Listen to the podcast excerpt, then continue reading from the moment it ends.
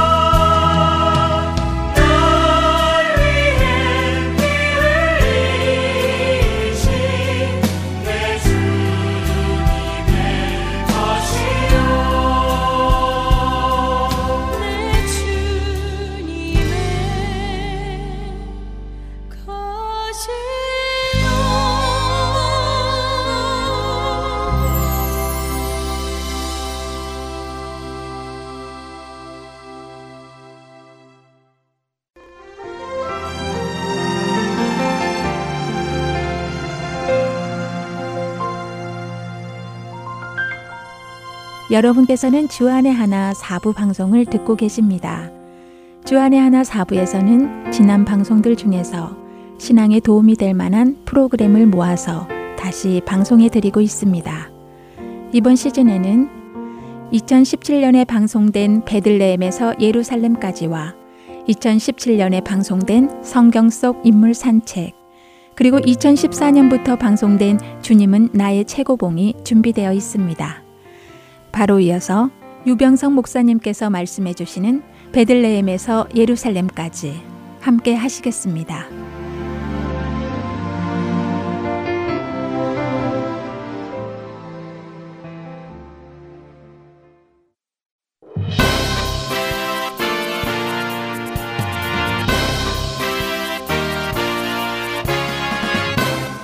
청취자 여러분, 안녕하십니까?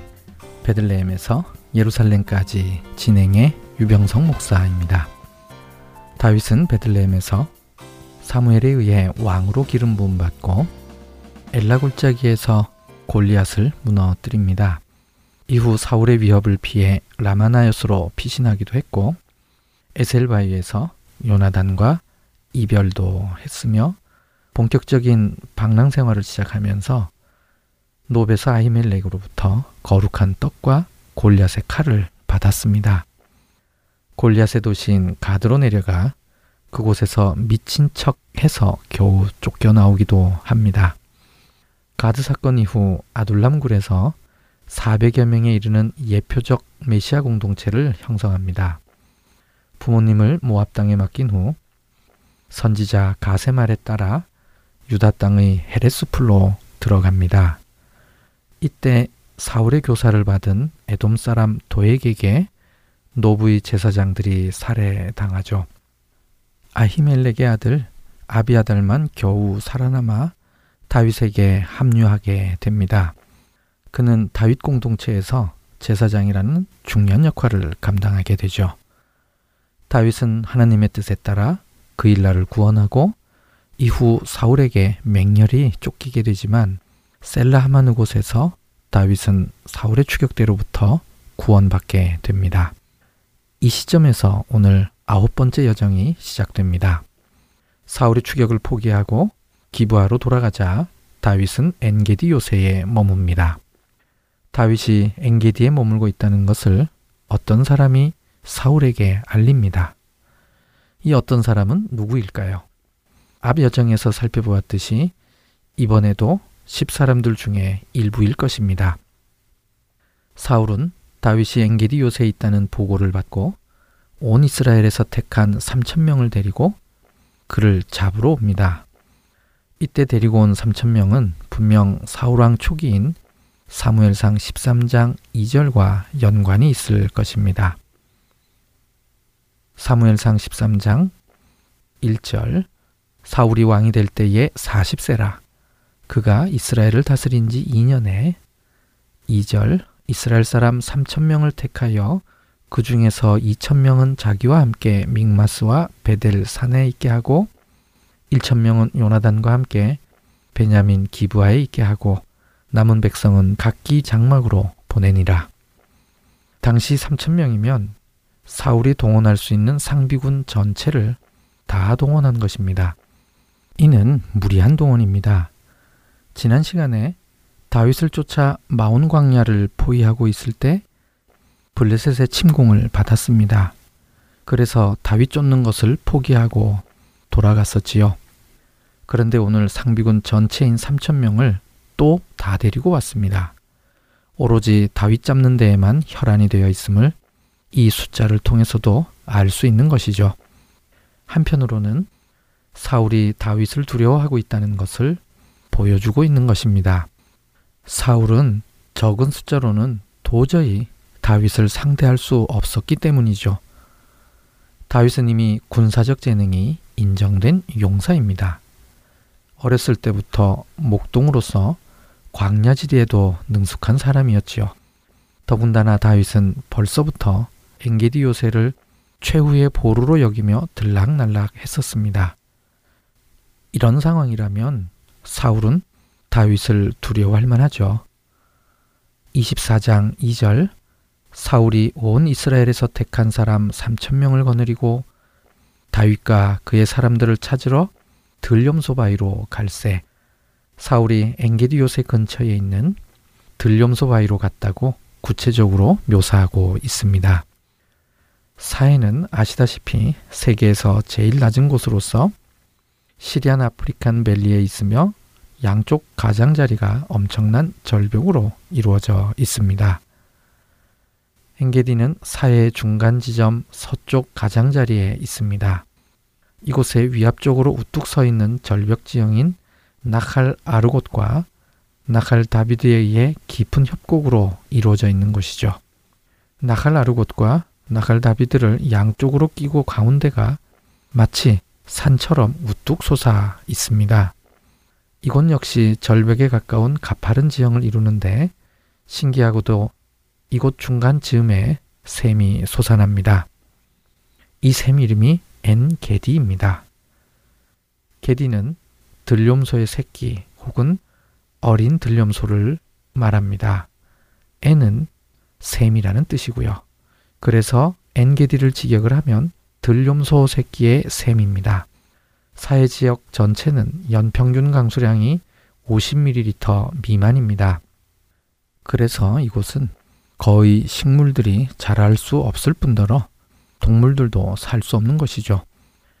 하지만 엥게디라는 큰 샘이 있어서 이곳만큼은 많은 동물들이 살고 있는 곳이죠. 특히 들염소들이 이곳 근처에 많이 살고 있죠. 이들 들염소들은 절벽에 익숙하기에 주로 절벽에서 목격되는데 이들에게는 절벽이야말로 천적으로부터 자신들을 보호해주는 장치인 것입니다. 모든 지형이 바위로 이루어져 있기에 다윗 시대의 어느 바위가 들염소 바위로 불렸는지 특정할 수는 없습니다. 하지만 사울이 들염소 바위로 갔다는 것을 통해 적어도 그가 절벽에 근접했다는 것은 알 수 있죠. 24장 3절 길가 양의 우리에 이른즉 굴이 있는지라 사울이 뒤를 보러 들어가니라 다윗과 그의 사람들이 그 굴 깊은 곳에 있더니 길가 양의 우리라는 표현 때문에 아 광야에도 길이 있나 보다라고 생각할 수 있겠지만 이스라엘의 광야 지형은 가느다랗게 잔주름 같은 것들로 온통 뒤덮여 있습니다. 이것이 바로 양의 길입니다. 수백 년 혹은 몇천 년 이상에 걸쳐 양떼들이 밟고 지나가서 생긴 발자국들의 연속인 것이지요. 그래서 광야에 길이 있다면 그것은 양의 길입니다. 사울은 절벽 가까이에 접근을 했고 가파른 절벽 능선을 따라 나 있는 양들의 길을 따라 다니며 다윗을 추격했던 것이죠. 그때 마침 사울에게 생리적 현상을 해결해야 할 필요가 생겼네요. 본문에 사울이 뒤를 보러 들어가니라 라고 되어 있는데 이것은 정말 정말 멋진 번역입니다. 사실 히브리어는 레하섹 엣 레갈라브라고 되어 있는데 직역하면 그의 발을 가리우러라는 뜻입니다. 예전 개역 한글판 성경에는 이렇게 번역되어 있었습니다. 발을 가리운다 라는 표현은 변을 보다라는 뜻입니다. 이것은 히브리어의 관형구적 표현으로 라시온나키라는 용법입니다. 더럽고 민망한 것을 둘러서 점잖게 표현하는 기법을 말하죠. 그리하여 사울이 찾아간 곳은 길가 양의 우리에 있는 굴이었습니다. 양의 우리에 해당하는 히브리어 그대로 타존의 뜻은 양 울타리들입니다. 이것은 오늘날 베두인들이 사는 광야 지역에 가면 흔히 볼 수 있는 모습이죠. 광야에서 양을 돌보다가 야영을 할 경우 양들을 굴에다 몰아넣고 그 앞에 울타리를 치기만 하면 훌륭한 양우리가 되는 것이죠. 그러므로 양우리와 굴은 아주 자연스러운 조합이랍니다. 하지만 사울은 이곳이 위험할 수도 있다는 것에 대해 전혀 신경 쓰지 않았죠. 그 이유로는 뒤가 너무 급해서 그랬거나 어쩌면 그는 농사 짓는 사람이므로 목동들의 광야 생활 습관을 잘 몰라서일 수도 있고요. 혹 너무 자만해서 그랬을 수도 있습니다. 지금 3천 명이 엔게디 전역을 수색하고 있습니다. 그러니 다윗과 그의 부하들이 겁을 먹고 피해 도망갔거나 혹은 멀리 숨어 있을 것이라고 자만했을 것입니다. 그런데 그 굴의 깊은 곳에 다윗과 그의 사람들이 있었습니다. 이들에게는 사울을 제거할 수 있는 절호의 기회였습니다. 여호와께서 허락하신 기회라고까지 생각했으니까요. 하지만 다윗은 사울을 죽이지 않았습니다. 24장 4절 다윗이 일어나서 사울의 겉옷자락을 가만히 베니라. 겨우 겉옷자락만 베었습니다. 그리고 이 일에 대해서도 마음 찔려 합니다. 왜냐하면 사울이 여호와의 기름 부음 받은 종이기 때문이었지요. 다윗이 이렇게 한 것에 대해 그의 부하들은 탐탁지 않게 여겼습니다. 24장 7절 다윗이 이 말로 자기 사람들을 금하여 사울을 해하지 못하게 하니라. 다윗이 이 말, 즉 사울의 기름 부음 받음에 대한 말로서 자기 사람들을 금했다고 했는데 히브리어 본문은 해석하기가 굉장히 어려운 단어가 사용되었습니다. 샤샤라는 동사가 쓰였습니다. 가르다, 쪼개다, 혹은 조각내다라는 뜻입니다. 짐승의 굽이 갈라지다를 표현할 때 쓰는 동사인데요. 직역하면 다윗이 이 말로 자기 사람들을 완전히 갈라놓아 사울을 해하지 못하게 하니라입니다. 다윗은 그의 수하들과 뜻을 전적으로 달리해서 의견이 완전히 갈라졌음을 표현한 것이죠. 헬라어 70인역 성경에서는 다윗이 자기 사람들을 설득했다고 번역했습니다. 오늘 여정의 핵심이 되는 사건이 벌어진 곳은 엥게디 요새 근처의 어느 양우리 동굴입니다. 그곳에서 다윗은 사울을 죽일 수 있는 절호의 기회가 있었는데 죽이지 않고 겨우 겉옷자락을 베어냈습니다. 이 겉옷자락이 뭐길래 겨우 이것만 잘라냈을까요? 그리고 이 사건이 무슨 의미가 있길래 이렇게 자세하게 사건 전모를 설명했을까요? 다윗이 사울의 겉옷자락을 잘랐다는 데에는 중요한 의미가 내포되어 있기 때문입니다.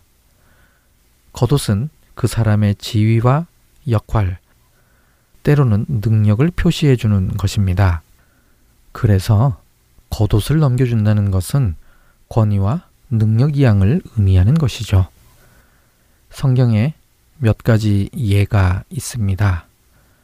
첫 번째는 아론의 대제사장 직분을 엘라살에게 맡길 때, 두 번째는 엘리야의 권능이 엘리사에게 넘어갈 때, 그리고 세 번째 이사야가 왕국 맡은 자의 직임을 엘리야김에게 맡길 때입니다.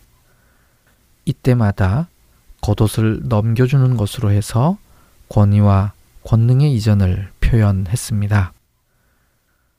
그러므로 요나단이 다윗에게 그의 겉옷을 넘겨준 행동은 자기 아버지의 왕권이 자기에게로 이양되는 게 아니라 다윗에게 이양될 것임을 예표적으로 보여주는 행동이었던 것이죠. 겉옷이 갖는 상징적인 의미가 이렇게 큽니다. 그렇다면 이 겉옷을 자르는 것은 무엇을 의미할까요? 성경에서는 겉옷을 자르는 것은 왕국의 분열을 의미합니다. 구체적인 예들이 있습니다. 첫 번째로 사무엘의 겉옷이 찢어진 것은 사울 왕국의 분열을 의미했습니다. 사무엘상 15장 27절과 28절 사무엘이 가려고 돌아설 때에 사울이 그의 겉옷자락을 붙잡음에 찢어진지라 사무엘이 그에게 이르되 여호와께서 오늘 이스라엘 나라를 왕에게서 떼어 왕보다 나은 왕의 이웃에게 주셨나이다. 두 번째 예로는 아이야의 새 의복을 열두 조각으로 찢은 것은 솔로몬 왕국의 분열을 의미하는 것이었습니다. 열왕기상 11장 30절과 31절 아히야가 자기가 입은 새 옷을 잡아 열두 조각으로 찢고 여로보암에게 이르되 너는 열 조각을 가지라. 이스라엘의 하나님 여호와의 말씀이 내가 이 나라를 솔로몬의 손에서 찢어 빼앗아 열 지파를 내게 주고 그러므로 다윗이 사울 왕의 겉옷을 베어낸 것은 사울의 왕국이 찢어져서 다윗의 손에 들어올 것이고 궁극적으로 온 나라가 다윗의 손에 들어올 것임을 보여주는 상징적 행동입니다. 그런데 중요한 것은 이 일이 폭력적 방법으로 이루어지는 것이 아니라 합법적으로 이루어질 것임을 보여주는 예표적 사건이라는 것입니다. 우리는 이 예표적 의미를 동굴 밖에서 있었던 다윗과 사울의 대화를 통해 알 수 있습니다. 다윗이 사울을 이해하는 가장 기본적인 것은 그는 여호와의 기름 부은 받은 종이라는 것입니다. 다윗이 사울을 부르는 호칭을 살펴보면 6절에서 여호와의 기름 부음을 받은 내 주, 여호와의 기름 부음을 받은 자라고 했습니다. 8절에서는 내 주 왕이여, 10절에서 내 주, 그리고 다시 한번 여호와의 기름 부음을 받은 자라고 호칭합니다. 그리고 11절에서는 아주 특이하게 사울을 내 아버지여라고 부릅니다. 다른 곳에서는 한 번도 이렇게 부른 적이 없습니다. 여기서가 유일합니다. 마지막으로 14절에 이스라엘의 왕이라고 부릅니다. 다윗은 이렇게 호칭으로만 사울을 존대한 것이 아니라 행동으로도 보여주었습니다. 8절을 보면 다윗이 땅에 엎드려 절하고 모든 대화를 이어가 나갑니다. 땅에 엎드리는 것은 종이 주인 앞에 혹은 신하가 왕 앞에 하는 것이지요. 다윗은 사울에게 이렇게 함으로써 진심으로 자신을 낮추는 모습을 보여준 것이죠. 특별히 자신을 죽은 개와 벼룩으로 비유해서 진정 하찮은 존재임을 표현했습니다. 24장 14절 이스라엘 왕이 누구를 따라 나왔으며 누구의 뒤를 쫓나이까 죽은 개나 벼룩을 쫓음이니이다. 지금까지 있었던 두 사람의 대화 중에서 오늘의 이 대화가 가장 긴 대화입니다.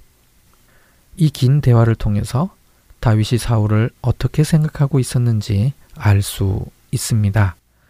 특별히 11절에서 내 아버지여 라고 했습니다. 고대 근동의 외교적 문서에서도 약소국 왕이 강대국 왕 앞에서 자신을 아들이라고 표현하는 예들이 있기는 합니다. 하지만 이렇게 내 아버지여 라고 부르지는 않습니다. 어쩌면 다윗의 이런 표현 때문에 사울의 태도가 급변했을 수 있습니다. 다윗의 말을 듣고 사울이 울었다고 했으니까요. 24장 16절 다윗이 사울에게 이같이 말하기를 마침에 사울이 이르되 내 아들 다윗아 이것이 내 목소리냐 하고 소리를 높여 울며 사울의 응답 속에 다윗을 내 아들이라고 표현했습니다. 살기 등등했던 사울의 모습이 급변해서 눈물까지 흘리고 있습니다.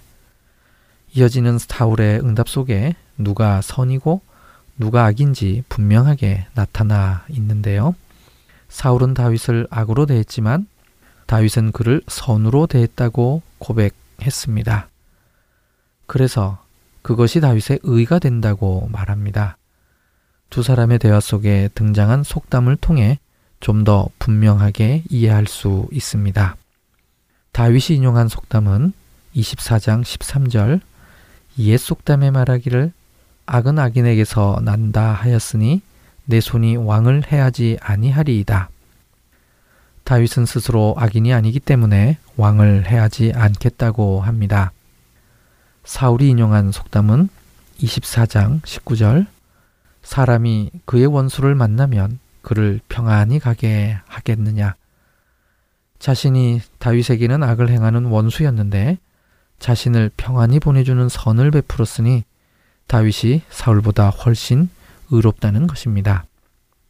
24장 20절 보라 나는 내가 반드시 왕이 될 것을 알고 이스라엘 나라가 내 손에 견고히 설 것을 아노라. 결국 사울은 아주 중요한 고백을 합니다. 이것이 오늘 여정의 핵심입니다. 다윗이 사울의 고도자락을 잘라내는 것은 왕국 분열을 상징적으로 보여주는 것이었고 사울과의 대화는 왕권이 다윗에게로 이양될 것을 시인하는 사울의 직접적인 고백이었습니다. 이제 모든 게 분명해졌습니다. 오늘 있었던 모든 사건은 이것을 드러내기 위한 것이었습니다. 엔게디 요새 근처의 어느 야무리 동굴에서 다윗이 사울을 죽일 수 있는 절호의 기회가 찾아왔습니다. 하지만 다윗은 이와 같은 폭력적 방법으로 그를 복수하고 왕권을 가져오는 것을 거부했습니다. 단지 왕권 분열의 상징적인 행동인 겉옷자락을 잘라내기만 했죠. 여호와의 기름 부음 받은 자를 해치지 않는다는 다윗의 고백은 사울에 대한 존경뿐만 아니라 왕권 이양의 정당성을 더 강화시켜 주었습니다.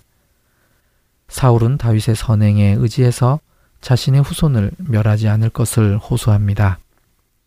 다윗은 그렇게 할 것을 맹세하고 서로 평안히 헤어집니다. 또 다른 형태의 셀라하마누 곳이라 할 수 있죠. 오늘의 모든 사건은 엥게디 요새 근처에서 있었고 이 일을 모두 마치고 다윗과 그의 사람들은 요새로 올라갔다고 합니다. 오늘은 여기까지입니다. 다음 시간에 사무엘상 25장 1절에서부터 44절 말씀으로 다시 뵙겠습니다. 안녕히 계십시오.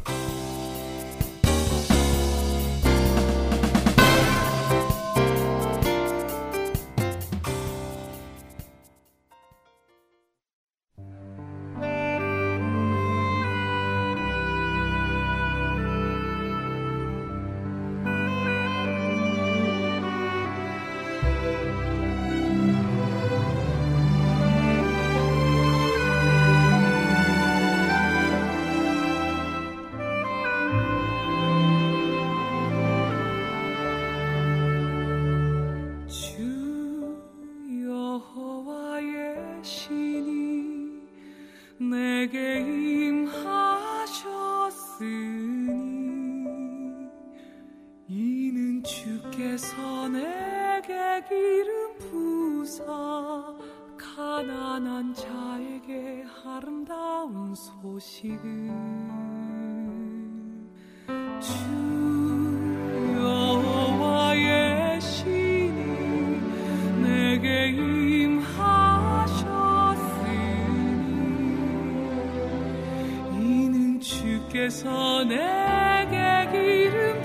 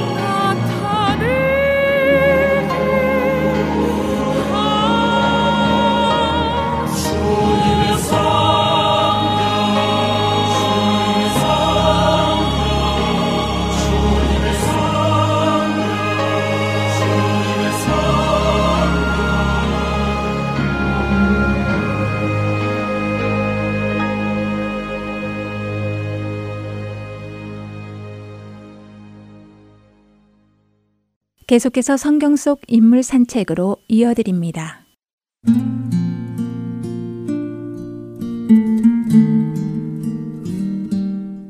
안녕하세요, 애청자 여러분. 지난 시간 우리는 배은망덕한 나발을 향한 다윗의 분노의 감정에 대한 이야기를 나눴습니다. 오늘은 나발과 그 집안 남자들을 몰살하기 위해서 400명의 무장한 부하들을 이끌고 나발을 향해 달려가던 다윗에게 어떤 일이 일어났는지 지난주 내용 그 다음 이야기를 나눠보고자 합니다. 오늘 성경 속 인물 산책에서 여러분과 제가 만날 인물은 바로 나발의 아내 아비가일입니다. 오늘의 제목은 은쟁반에 아로새긴 금사과입니다. 여인이 나타난 것은 그때였습니다. 다윗과 그 무리가 산비탈을 거의 다 내려가고 있을 즈음에 맞은편 산길에서 한 여인이 나귀를 타고 내려오고 있었습니다. 여인은 다윗을 보자 황급히 나귀에서 내려 다윗에게 달려와 얼굴을 땅에 대고 절을 합니다. 내 주 다윗이여, 이 죄악을 내게로 돌리시고 이 어정의 말을 좀 들어주십시오. 저는 나발의 아내 아비가일입니다. 제 남편은 미련하고 불량한 자입니다. 그 사람에게서 무슨 말을 들으셨든지 마음을 쓰지 마십시오. 제가 조금만 일찍 상황을 알았더라도 이렇게 내주를 섭섭하게 해드리지는 않았을 것입니다. 모든 것이 저의 불찰입니다. 황급히 가던 길을 멈춰선 다윗의 발밑에 엎드린 여인은 얼굴을 땅에서 떼지 않은 채 간곡하게 말을 이어갑니다. 저는 내 주의 소년들이 나발의 수아와 그 양들을 어떻게 주야로 지켜주셨는지 너무나 잘 알고 있습니다. 그런데 이렇게 생명과 재산을 지켜주신 주께 망언을 하고 선을 악으로 갚다니 저희들이 죽어 마땅합니다. 여인은 한마디도 변명하려 하지 않았습니다.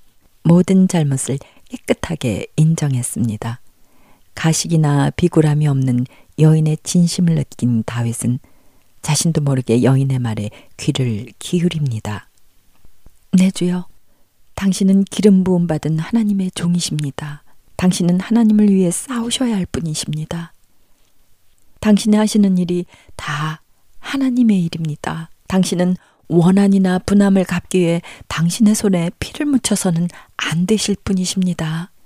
지금 하나님께서는 당신의 손으로 피를 흘려 보복하시는 일을 막고 계십니다.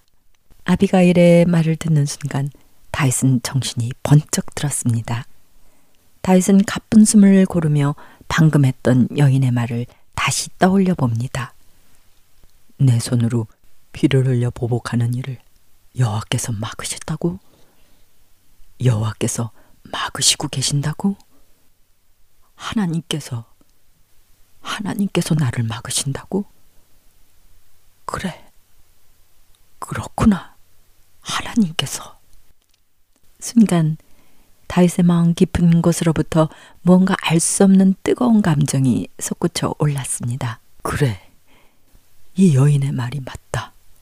하나님께서 나를 막으시려고 이 여인을 보내신 거야. 그래, 하나님께서. 다윗은 나발의 사건이 일어난 처음부터 지금까지 자신이 하나님을 한 번도 생각하지 않았다는 사실을 그제서야 깨달았습니다. 이 일을 하나님께 상의 드릴 생각을 조금도 하지 않았던 자신을 발견한 것입니다. 다윗은 자신도 모르게 여인의 말에 더욱 귀를 기울입니다. 여인은 다윗이 자신의 말에 귀를 기울이자 좀 더 침착하게 말을 이어갑니다. 내 주여, 하나님께서는 반드시 당신을 통해 이 나라를 다시 세우실 것입니다. 사울의 사람들이 당신을 죽이려고 쫓아다니지만 당신의 생명은 하나님께서 하나님의 생명 보자기 안에 싸서 아무도 해하지 못하도록 완벽한 보호를 하고 계십니다. 당신을 죽이려는 원수들을 하나님께서 물맷돌로 던지듯이 던져버리실 것입니다. 여인은 다윗을 왕으로 세우실 하나님의 언약을 확고히 믿고 있었고 지금도 그 언약을 성취하시기 위해 일하시는 그 하나님을 다윗으로 하여금 깨닫게 해 주었습니다. 아비가일은 하나님께서 지금 다윗을 통해 일하고 계시며 그런 다윗을 지키시고 보호하고 계심도 확신시켜 주었습니다. 다윗은 여인이 생명싸개라는 단어를 말할 때 말로 표현할 수 없는 안정감을 느꼈습니다. 마치 자신이 지금 하나님의 품속에 안겨 있는 것만 같았습니다. 원수들의 생명이 물매에 매달려 멀리 던져지는 상상도 저절로 하게 됩니다. 만군의 여호와의 이름으로 라고 외치며 적진의 골리앗을 향해 달려나가던 그 순수하고 열정적인 젊은 시절의 믿음이 다시 되살아나는 듯 했습니다. 다윗의 마음은 어느새 잊었던 그 시절의 용기와 믿음이 다시 솟아오르는 듯 벅차 오릅니다. 여인의 말을 듣는 동안 다윗은 하나님께서 자신의 등을 두드리시며 위로해 주시는 것만 같았습니다. 내주 다윗이여 하나님께서 약속하신 대로 내 주를 이 나라의 영도자로 세우실 터인데 지금 공연히 사람을 죽여 손에 피를 묻히신다든지 몸소 원수를 갚으신다든지 하여 왕이 되실 때 후회하시거나 마음에 걸리는 일이 없으시기만을 간절히 바라나이다. 여인의 말 한마디 한마디 단어 하나하나는 다윗의 마음에 깊이 들어와 스며들었습니다. 흔들리던 다윗. 그의 소명감과 정체성이 다시 새로워지는 순간이었습니다. 다윗은 지금 자신 앞에 엎드려 있는 이 여인이 아니었더라면 어떤 일들이 벌어졌을지 생각하니 순간 아찔해졌습니다. 내가 정신이 어떻게 됐었나? 왜 이렇게 흥분해서 날뛰었단 말인가? 이 일이 한 집안과 그에 딸린 모든 식구들의 씨를 말릴 정도로 그렇게 심각한 일이었단 말인가? 다윗은 스스로도 이해할 수 없고 통제할 수 없었던 자신의 분노의 감정을 생각하며 허탈한 기분이 들었습니다. 마음의 평정을 찾은 다윗을 느낀 여인은 엎드려 있던 몸을 조용히 일으키더니 다시 다윗을 향해 목례를 합니다. 반듯하고 꽉 찬 듯한 이마와 총명하게 빛나는 맑고 고요한 눈, 정갈한 매무새가 현숙하고 지혜로운 여인임을 단번에 느끼게 해주는 아비가일. 다윗은 자신의 발 앞에 엎드려 절하며 가장 최상의 존경을 표현했던 여인의 눈길을 마주하며 새삼 감격했습니다. 다윗은 아비가일을 통해 살아계신 하나님을 다시 경험했고 그 하나님께서 지금도 자신과 함께 하심을 확신할 수 있었습니다. 애청자 여러분, 오늘 우리가 만난 아비가일이라는 여인 참 현명하고 지혜로운 여인이라는 생각이 드시죠? 어쩌면 그렇게 한마디 한마디가 상대방의 마음속에 들어갔다 나온 것처럼 그 사람의 입장에서 말을 할 수 있을까요? 위로해주고 격려하고 세워주는 치유의 언어는 바로 이런 것인가 봅니다. 아비가일은 하나님을 알고 하나님의 뜻을 알고 하나님 나라의 경륜을 깊이 이해하고 있는 여인이었습니다. 세상 풍조에 흔들리지 않고 하나님의 섭리를 따라 순종할 줄 알며 시대를 분별하는 맑은 영성을 지닌 여인. 아비가엘 그녀는 하나님을 경외하는 아름다운 믿음의 여인이었습니다. 그러하기에 잘못 나서면 목숨이 위태로울 수도 있는 그런 다급하고 난감한 상황 속에서도요, 다윗을 향해 바르게 자신의 생각하는 바를 말할 수 있었던 것입니다. 아비가일은 처음부터 변명 없이 자신의 잘못을 인정했습니다. 이것은 관계 개선을 위한 너무나도 중요한 첫 단추이죠. 아비가일은 일단 상대의 마음속에 붙어 있는 분노의 불길을 꺼놓고요. 차분히 다음 단계로 넘어가는 지혜로운 여자였습니다. 그녀의 한마디 한마디가 다윗에게 얼마나 큰 위로와 힘을 주었는지요. 아비가일의 진심에서 우러나온 말은 다윗의 마음을 움직이는 힘이 되었습니다. 아비가일은 실로 하나님께서 다윗에게 보내주신 하나님의 사람이었습니다. 오래전 저희 부부가 교회 사역을 하다가요, 어려운 일을 당해서 힘들어할 때, 그때 이름을 밝히지 않은 분으로부터 카드를 받은 적이 있었습니다. 그 카드에 적혀 있는 성경 구절들은요, 그때 저희 상황에서 꼭 필요한 말씀들이었죠. 성경 구절과 함께 짧은 격려의 메시지에서는 보내주신 분의 진심이 느껴졌습니다. 저희 부부는 카드에 적혀 있는 성경 말씀들과 격려의 메시지를 통해서 큰 위로를 받았고요. 더욱 하나님만 의지하게 되었습니다.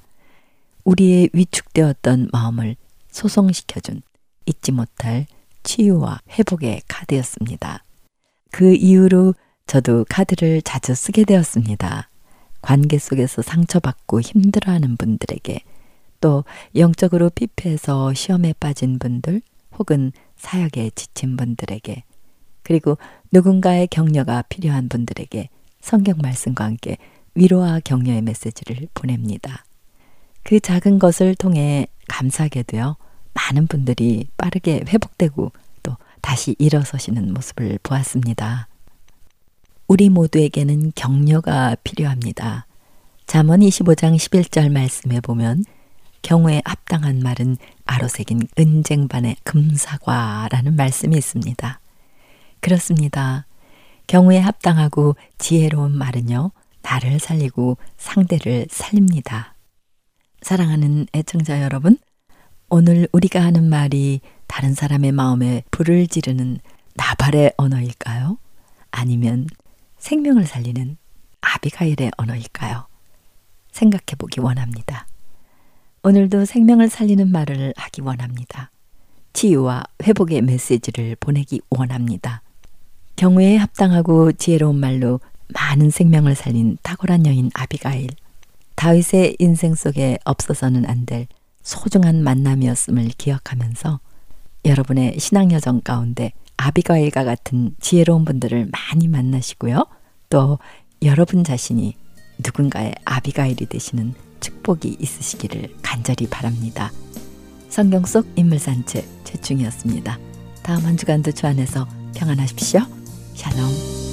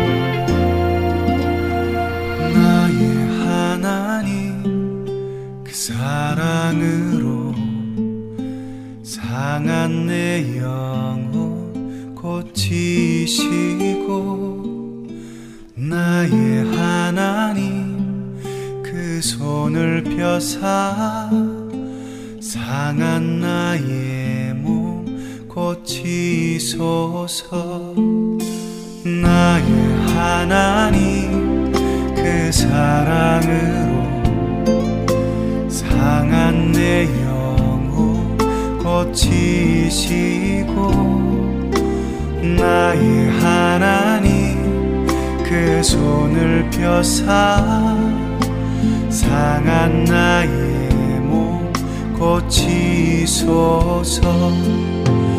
나의 영혼 나의 상한 몸 주님 발 앞에 엎드리니 주님의 손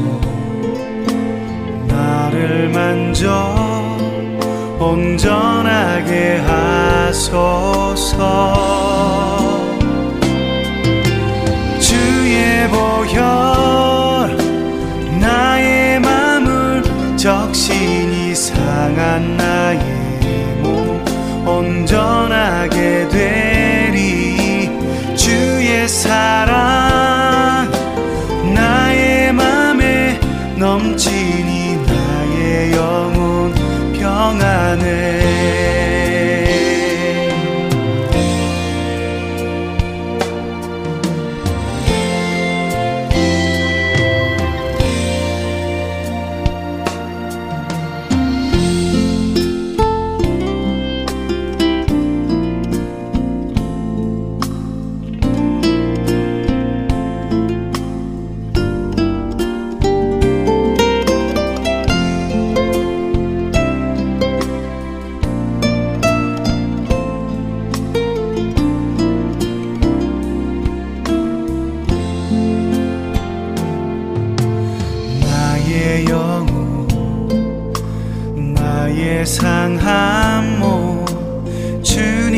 발 앞에 엎드리니 주님의 손 나를 만져 온전하게 하소서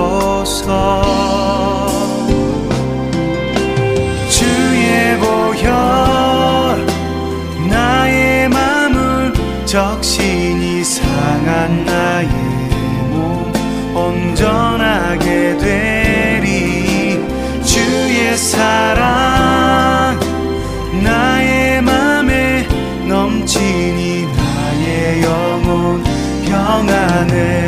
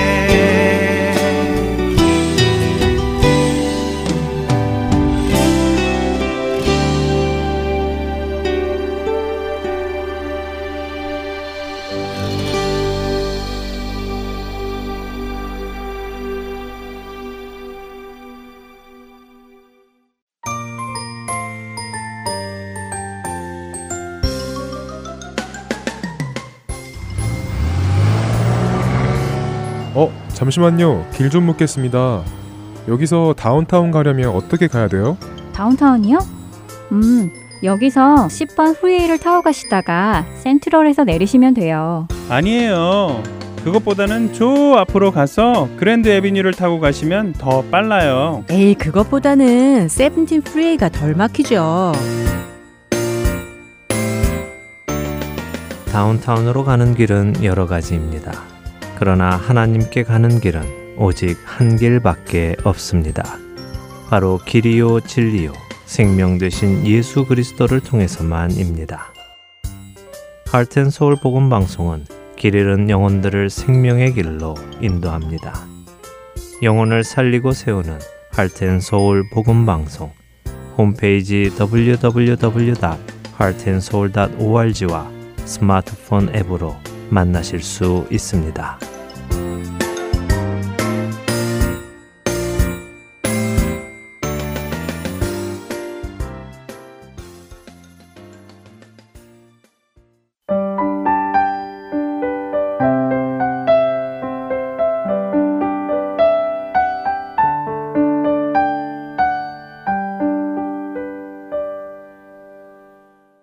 이어서 주님은 나의 최고봉 함께 하시겠습니다.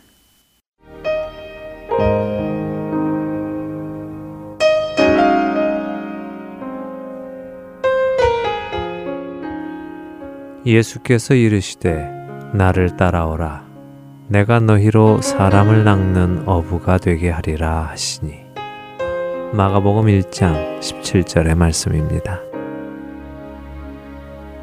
예수님께 나아가는 데 있어서 가장 큰 방해가 되는 것은 우리의 기질입니다.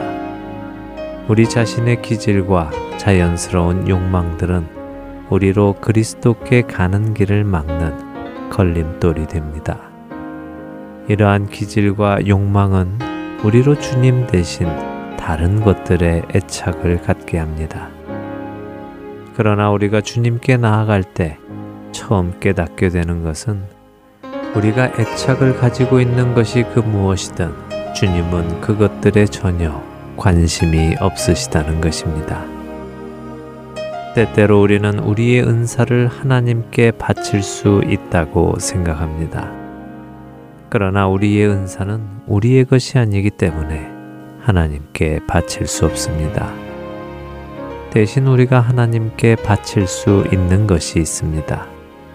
그것은 자신에 대한 권리입니다. 사도 바울은 그것을 우리의 몸을 하나님이 기뻐하시는 거룩한 산 제물로 드리는 것으로 표현했습니다. 만일 여러분이 하나님께 여러분 자신에 대한 권리를 포기하신다면 하나님께서는 여러분의 삶 속에 거룩한 실험을 하실 것입니다. 그리고 참으로 감사한 것은 하나님의 그 실험은 언제나 성공한다는 것입니다. 성도의 한 가지 특징은 예수 그리스도께 자신을 철저하게 내려놓음으로써 그곳에서 샘이 솟아나 흐르게 되는 것입니다. 바로 이런 이유로 성도의 삶에는 항상 놀라운 생명의 샘물이 흘러 넘치는 것입니다. 우리 안에 계시는 성령께서는 사시사철 신선한 생명의 물을 솟아내는 우물이 되십니다. 이것을 경험하는 성도는 모든 환경을 철저하게 주장하시는 하나님을 깨닫게 됩니다. 그렇기에 이것을 깨달은 성도는 오직 예수님께 자신의 모든 것을 내려놓을 뿐그 어떤 불평도 불만도 없게 됩니다. 여러분의 어떤 특별한 경험이 다른 사람들의 신앙의 원칙이 되지 않도록 하십시오. 다른 사람들의 신앙의 원칙이 되어야 하는 것은 여러분의 경험이 아니라 여러분이 경험한 하나님이셔야 합니다. 그분만이 다른 사람들에게도 원천이 되도록 하십시오. 만일 예수님께서 여러분을 향해 오라 하실 때 예수님께 전적으로 모든 것을 맡기고 나아가신다면 예수님께서는 그렇게 순종한 여러분들을 통해 또 다른 사람에게도 오라 라고 말씀하실 것이며 예수님의 그 음성은 여러분을 통해 계속해서 메아리 쳐 나갈 것입니다. 이것이 주님께 모든 것을 버리고 주님께 나아가는 영혼들에게 나타나는 결과입니다. 여러분은 예수님께 나아가셨습니까? 혹시 나아가지 않으셨다면 지금 나아가지 않으시겠습니까?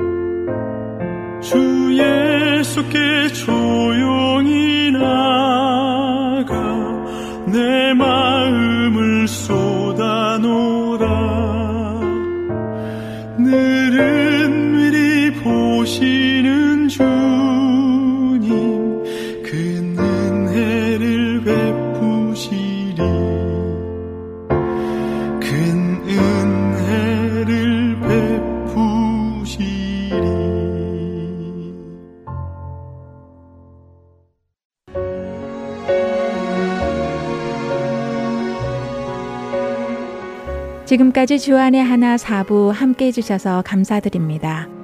다른 지난 방송들을 더 듣고 싶으신 분들은 홈페이지 www.heartandseoul.org에서 특별 방송을 클릭하셔서 들으실 수 있습니다.